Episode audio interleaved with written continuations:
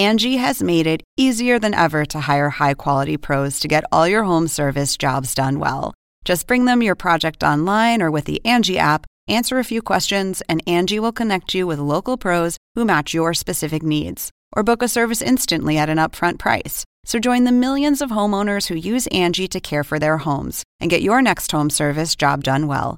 Download the free Angie mobile app today or visit Angie.com. That's A N G I.com.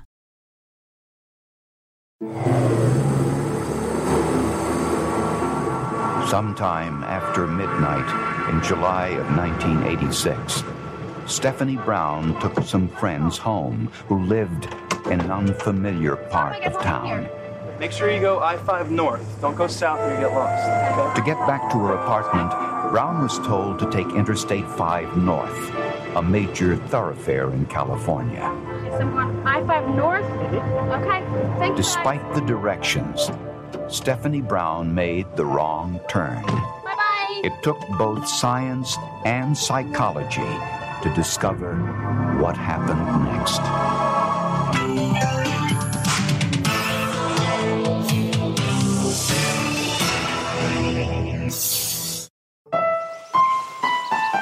Fisherman walking down this trail in a remote mountain area outside of Sacramento, California, discovered the semi nude body of a young woman lying face down in a flooded irrigation ditch.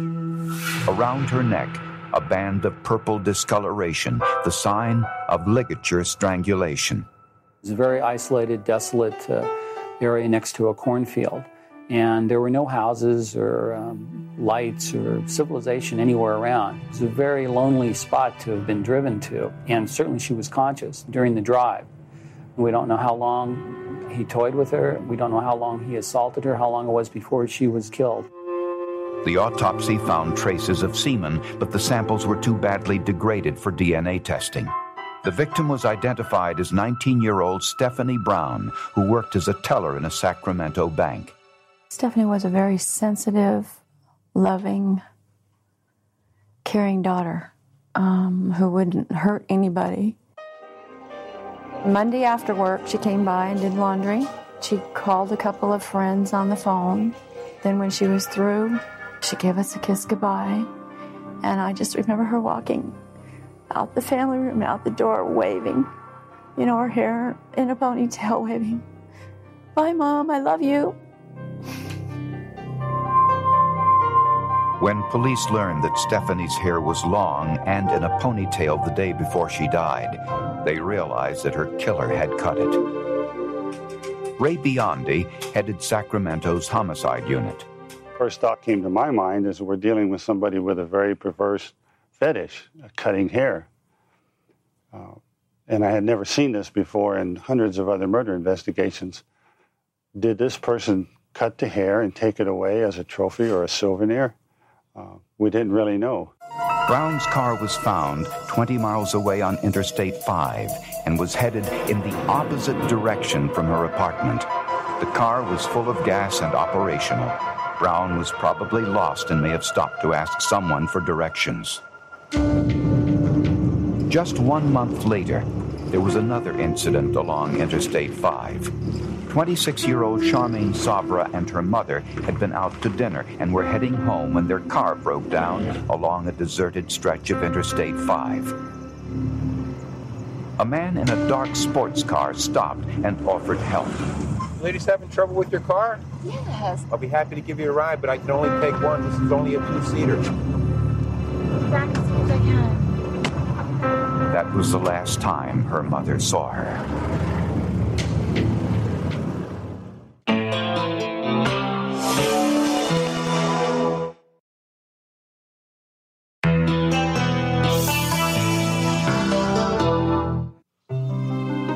Foothills of the Sierra Nevada mountains outside of Sacramento, California, a hunter discovered the badly decomposed remains of a white female.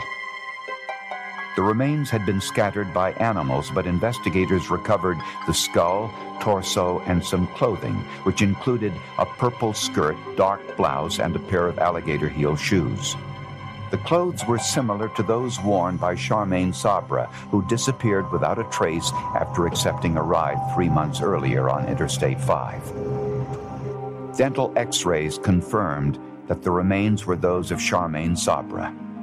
The cause of death was strangulation.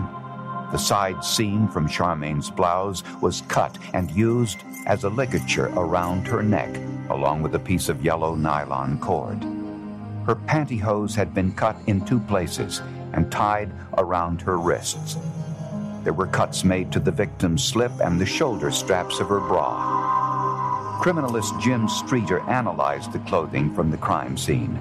I've never seen clothes cutting like that. I've never seen any cutting like that. Talking with other investigators, they've never seen any types of cutting like this. Cuttings would be for some function in any other case we had seen, but in this particular case, it was so unusual that it became his calling card. The initial cutting is what he uses to arouse himself initially sexually, and then uh, enables him to complete and perform the rest of the uh, of the offense. Like Stephanie Brown, Charmaine Sabrah's body was found over 50 miles away from where her car broke down on Interstate 5. Charmaine's mother was not able to provide a detailed description of the driver since she did not see him clearly. All she could say was that he was a white male in his 40s with a large nose and pale skin. It's hard to imagine that he would take Charmaine, planning to kill her, knowing that he left his mother, her mother, as a witness behind. That makes no sense to me. Bruce Henderson described the sophistication of this serial killer in his book, Trace Evidence. He was very good at confounding uh, the police. Uh, this killer uh, didn't leave behind easy clues, and uh, he took his victims great distances, and uh, he left clean crime scenes, meaning no fingerprints or anything that could connect um, him to the crime or to the victim. Two weeks later, police were called to another homicide 35 miles southeast of Sacramento. She was hogtied with her own tank top, a victim of ligature strangulation, wherein her arms were bent up behind her back, and then the tank top was looped over her neck. Her halter top and socks had been cut in the same non functional way as the other victims. Dental records identified the remains as 20 year old Laura Hedick. Don't say. The last time anyone saw her was in an area frequented by prostitutes. Why don't you go with this guy for a little while? Laura was with her boyfriend, James Driggers. They needed money for drugs, and Driggers told police that Laura agreed to prostitution. Laura left with a customer in a white car. Driggers said he never saw her again. But Driggers took a lie detector test and failed. Is it the boyfriend or is it not the boyfriend? The first people you must eliminate are those all around the victim. Police were convinced that the murders were all related. But if Driggers had a hand in his girlfriend's murder, what was his connection to the other victims?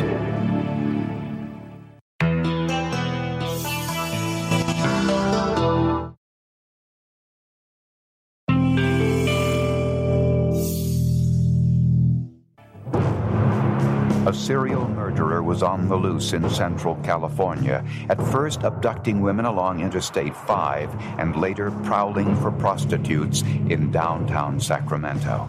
Police decoys dressed as prostitutes in an attempt to lure the killer into their trap, and they also posed as motorists in distress along Interstate 5.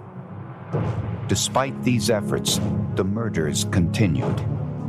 On Sunday, June 21, 1987, in the remote woods of Deer Creek, Amador County, a family on a hiking trip found blood on the trail. The victim was identified as 25 year old Karen Finch. She was divorced and the mother of a two year old daughter. Her car was found near Interstate 5, fully operational. Her sandals were still in the car. If she walked barefoot, she hadn't planned to walk far. There was a piece of duct tape in her hair, which the light bulbs went on at the time thinking, this is what happened in Stephanie Brown case. That's why her hair was cut. The killer used duct tape to gag his victims and always cut it off before leaving the scene. He may have known that the sticky side of tape is a rich source of fingerprints. But this time, something went wrong. Karen Finch probably fought back, and when she did, the killer used what he had in his hand, the scissors, to stab her. The killer left the scene without removing all of the tape. Unfortunately, there were no fingerprints on the piece of tape he left behind. The bodies were found some distance from where he would have been able to park his vehicle. Some of these distances were too far that he would have carried them, so we're certain that they were made to walk. Uh, they may have had their hands bound at that time. A few weeks later, police had yet another victim. The new decomposed body of 17 year old Darcie Frackenpohl was found in a deserted area off Highway 50 near Lake Tahoe. The cause of death was strangulation. Her blouse was tied around her neck with a wood garrote. Two pieces of rope were found near her clothing. The rope was made of nylon, and after checking with several rope suppliers, police discovered that it was the type of rope used in parachute cords. Cutting the victim's clothing was important to the killer for some reason. So important that he did this in all of his murders. So important, he would carry a pair of scissors to every crime to carry out the ritual. I cried for all the victims. It was just so emotional after a year and a half of working on all this physical evidence, trying to link everyone together and trying to find the person that did this so that it wouldn't happen again can just be overwhelming at times. The killer was experienced. He knew exactly what he was doing, and he perfected his technique with every case.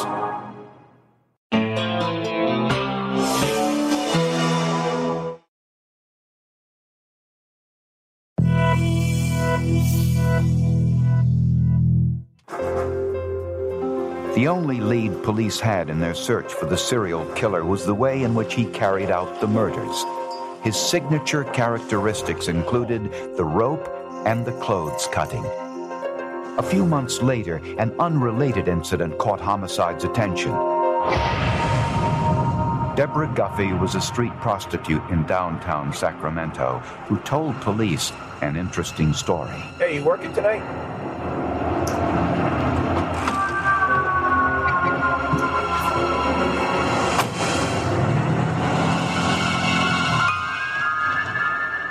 When he parked the car, he turned violent, smashing Guffey's head into the dashboard and tried to handcuff her.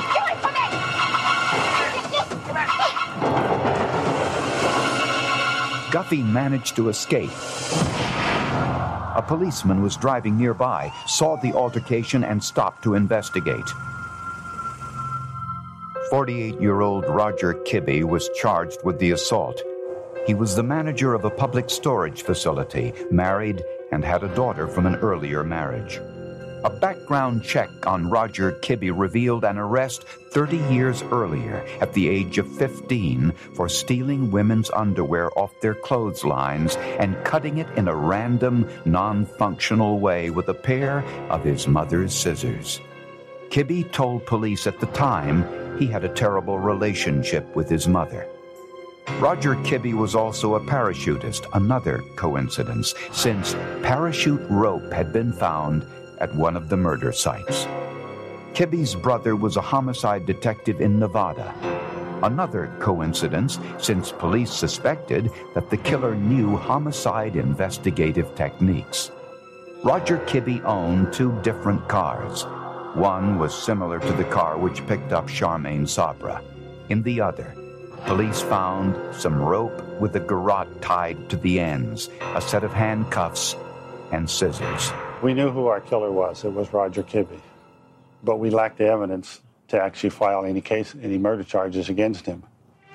Criminalist Faye Springer is an expert in exchange or trace evidence that can link a suspect or victim to a crime scene. Springer pored over the thousands of hairs, fibers, and other materials found on the victim's clothing. She found two carpet fibers on Darcie Frackenpohl's dress. They were blue, triangular in shape, made of nylon, and were manufactured by the DuPont Company.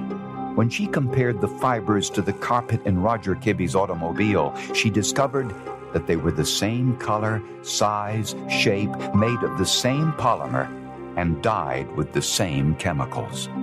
And when Springer looked closer, she saw something else on the fibers. I noticed when I was looking at the fibers microscopically that there were some contaminants on the surface. It was a football shaped particle that turned out later to be identified as a fungal spore. The same fungal spores were on the fibers from the floor mat of Kibbe's car. The human hair found on one of the victim's dress was microscopically similar to hair taken from Roger Kibbe's inner thigh. When Springer turned her attention to the pantyhose used to tie Charmaine Sabrah's wrists, she noticed something which had previously been overlooked. Benefit of being a woman criminalist and working sexual assault type homicides is that we know that when the pantyhose come off, they come off inside out. Men just wouldn't know that unless they actually had pantyhose on. With the pantyhose turned the proper way, Springer discovered several small fibers on the back of the leg area. When Springer compared those fibers to the fibers on the seat of one of Roger Kibbe's automobiles, they were microscopically similar. Finally, Springer analyzed the pieces of rope found in Kibbe's car and in his storage shed. At first glance, it appeared to be identical to the rope found near Darcie Frackenpohl's body. Both were made of white nylon, with six fibers running through the cord and 32 threads per cord. But Faye Springer noticed something peculiar when she looked at the rope under the microscope. I noticed that there was red paint on the cordage and some black particles. Later, Kay Malsby said that she had some cordage from an assault case that Kibbe was involved in. She brought that out. I looked at it. I noticed the same particles were on that cordage. This was a very strong link to uh, Roger Kibbe and uh, Darcie Frackenpohl. But the size of the paint particles was tiny, about six microns, which is six millionths of a meter. With the scanning electron microscope, scientists performed an elemental analysis of the inorganic compounds of the paint. They found 10 different elements in the paint mixture, common in the chemical formulation of red acrylic paint, but they found two additional elements in the paint which were not sodium and chlorine. These were contaminants in the air when the paint was sprayed near the rope. All three pieces of rope had the same red paint and the same contaminants the rope found near Darcie Frackenpohl's body, the rope found in Roger Kibbe's car and in Kibbe's storage shed, all were in the same area when someone was using a can of red acrylic spray paint. The cordage was uh, basically the coup de grace of the People's case. It was extremely unique. Commonality was the red paint stains on each one of these cords at those three scenes, which meant Roger Kibbe was at the scenes. Roger Kibbe was charged with the murder of Darcie Frackenpohl. On March 18, 1991, he was found guilty of murder in the first degree and was sentenced to 25 years to life. Roger is in prison for only one murder. There has to be another trial. These other families need to see some kind of reconciliation in court. The police and prosecution were unaware that Kibbe confessed to his wife shortly after his arrest. And I didn't know that he had murdered anybody until that night the police arranged for me to get in the back seat of the cruiser with him. And he told me that he had killed five people, excuse me, four. I asked him why. But when you're sobbing, I mean, we were sobbing. He said he didn't know. I came away from there just feeling uh, and overcoming with the thought that This is not enough. My daughter is laying there, and so are many, many other girls laying there. And this man, all he can say, What is the big fuss about? I killed a few girls. The horror that Darcy and the fear that Darcy Frankenpool must have felt before going. Stephanie Brown. How how frightened she must have been. I'm so sorry.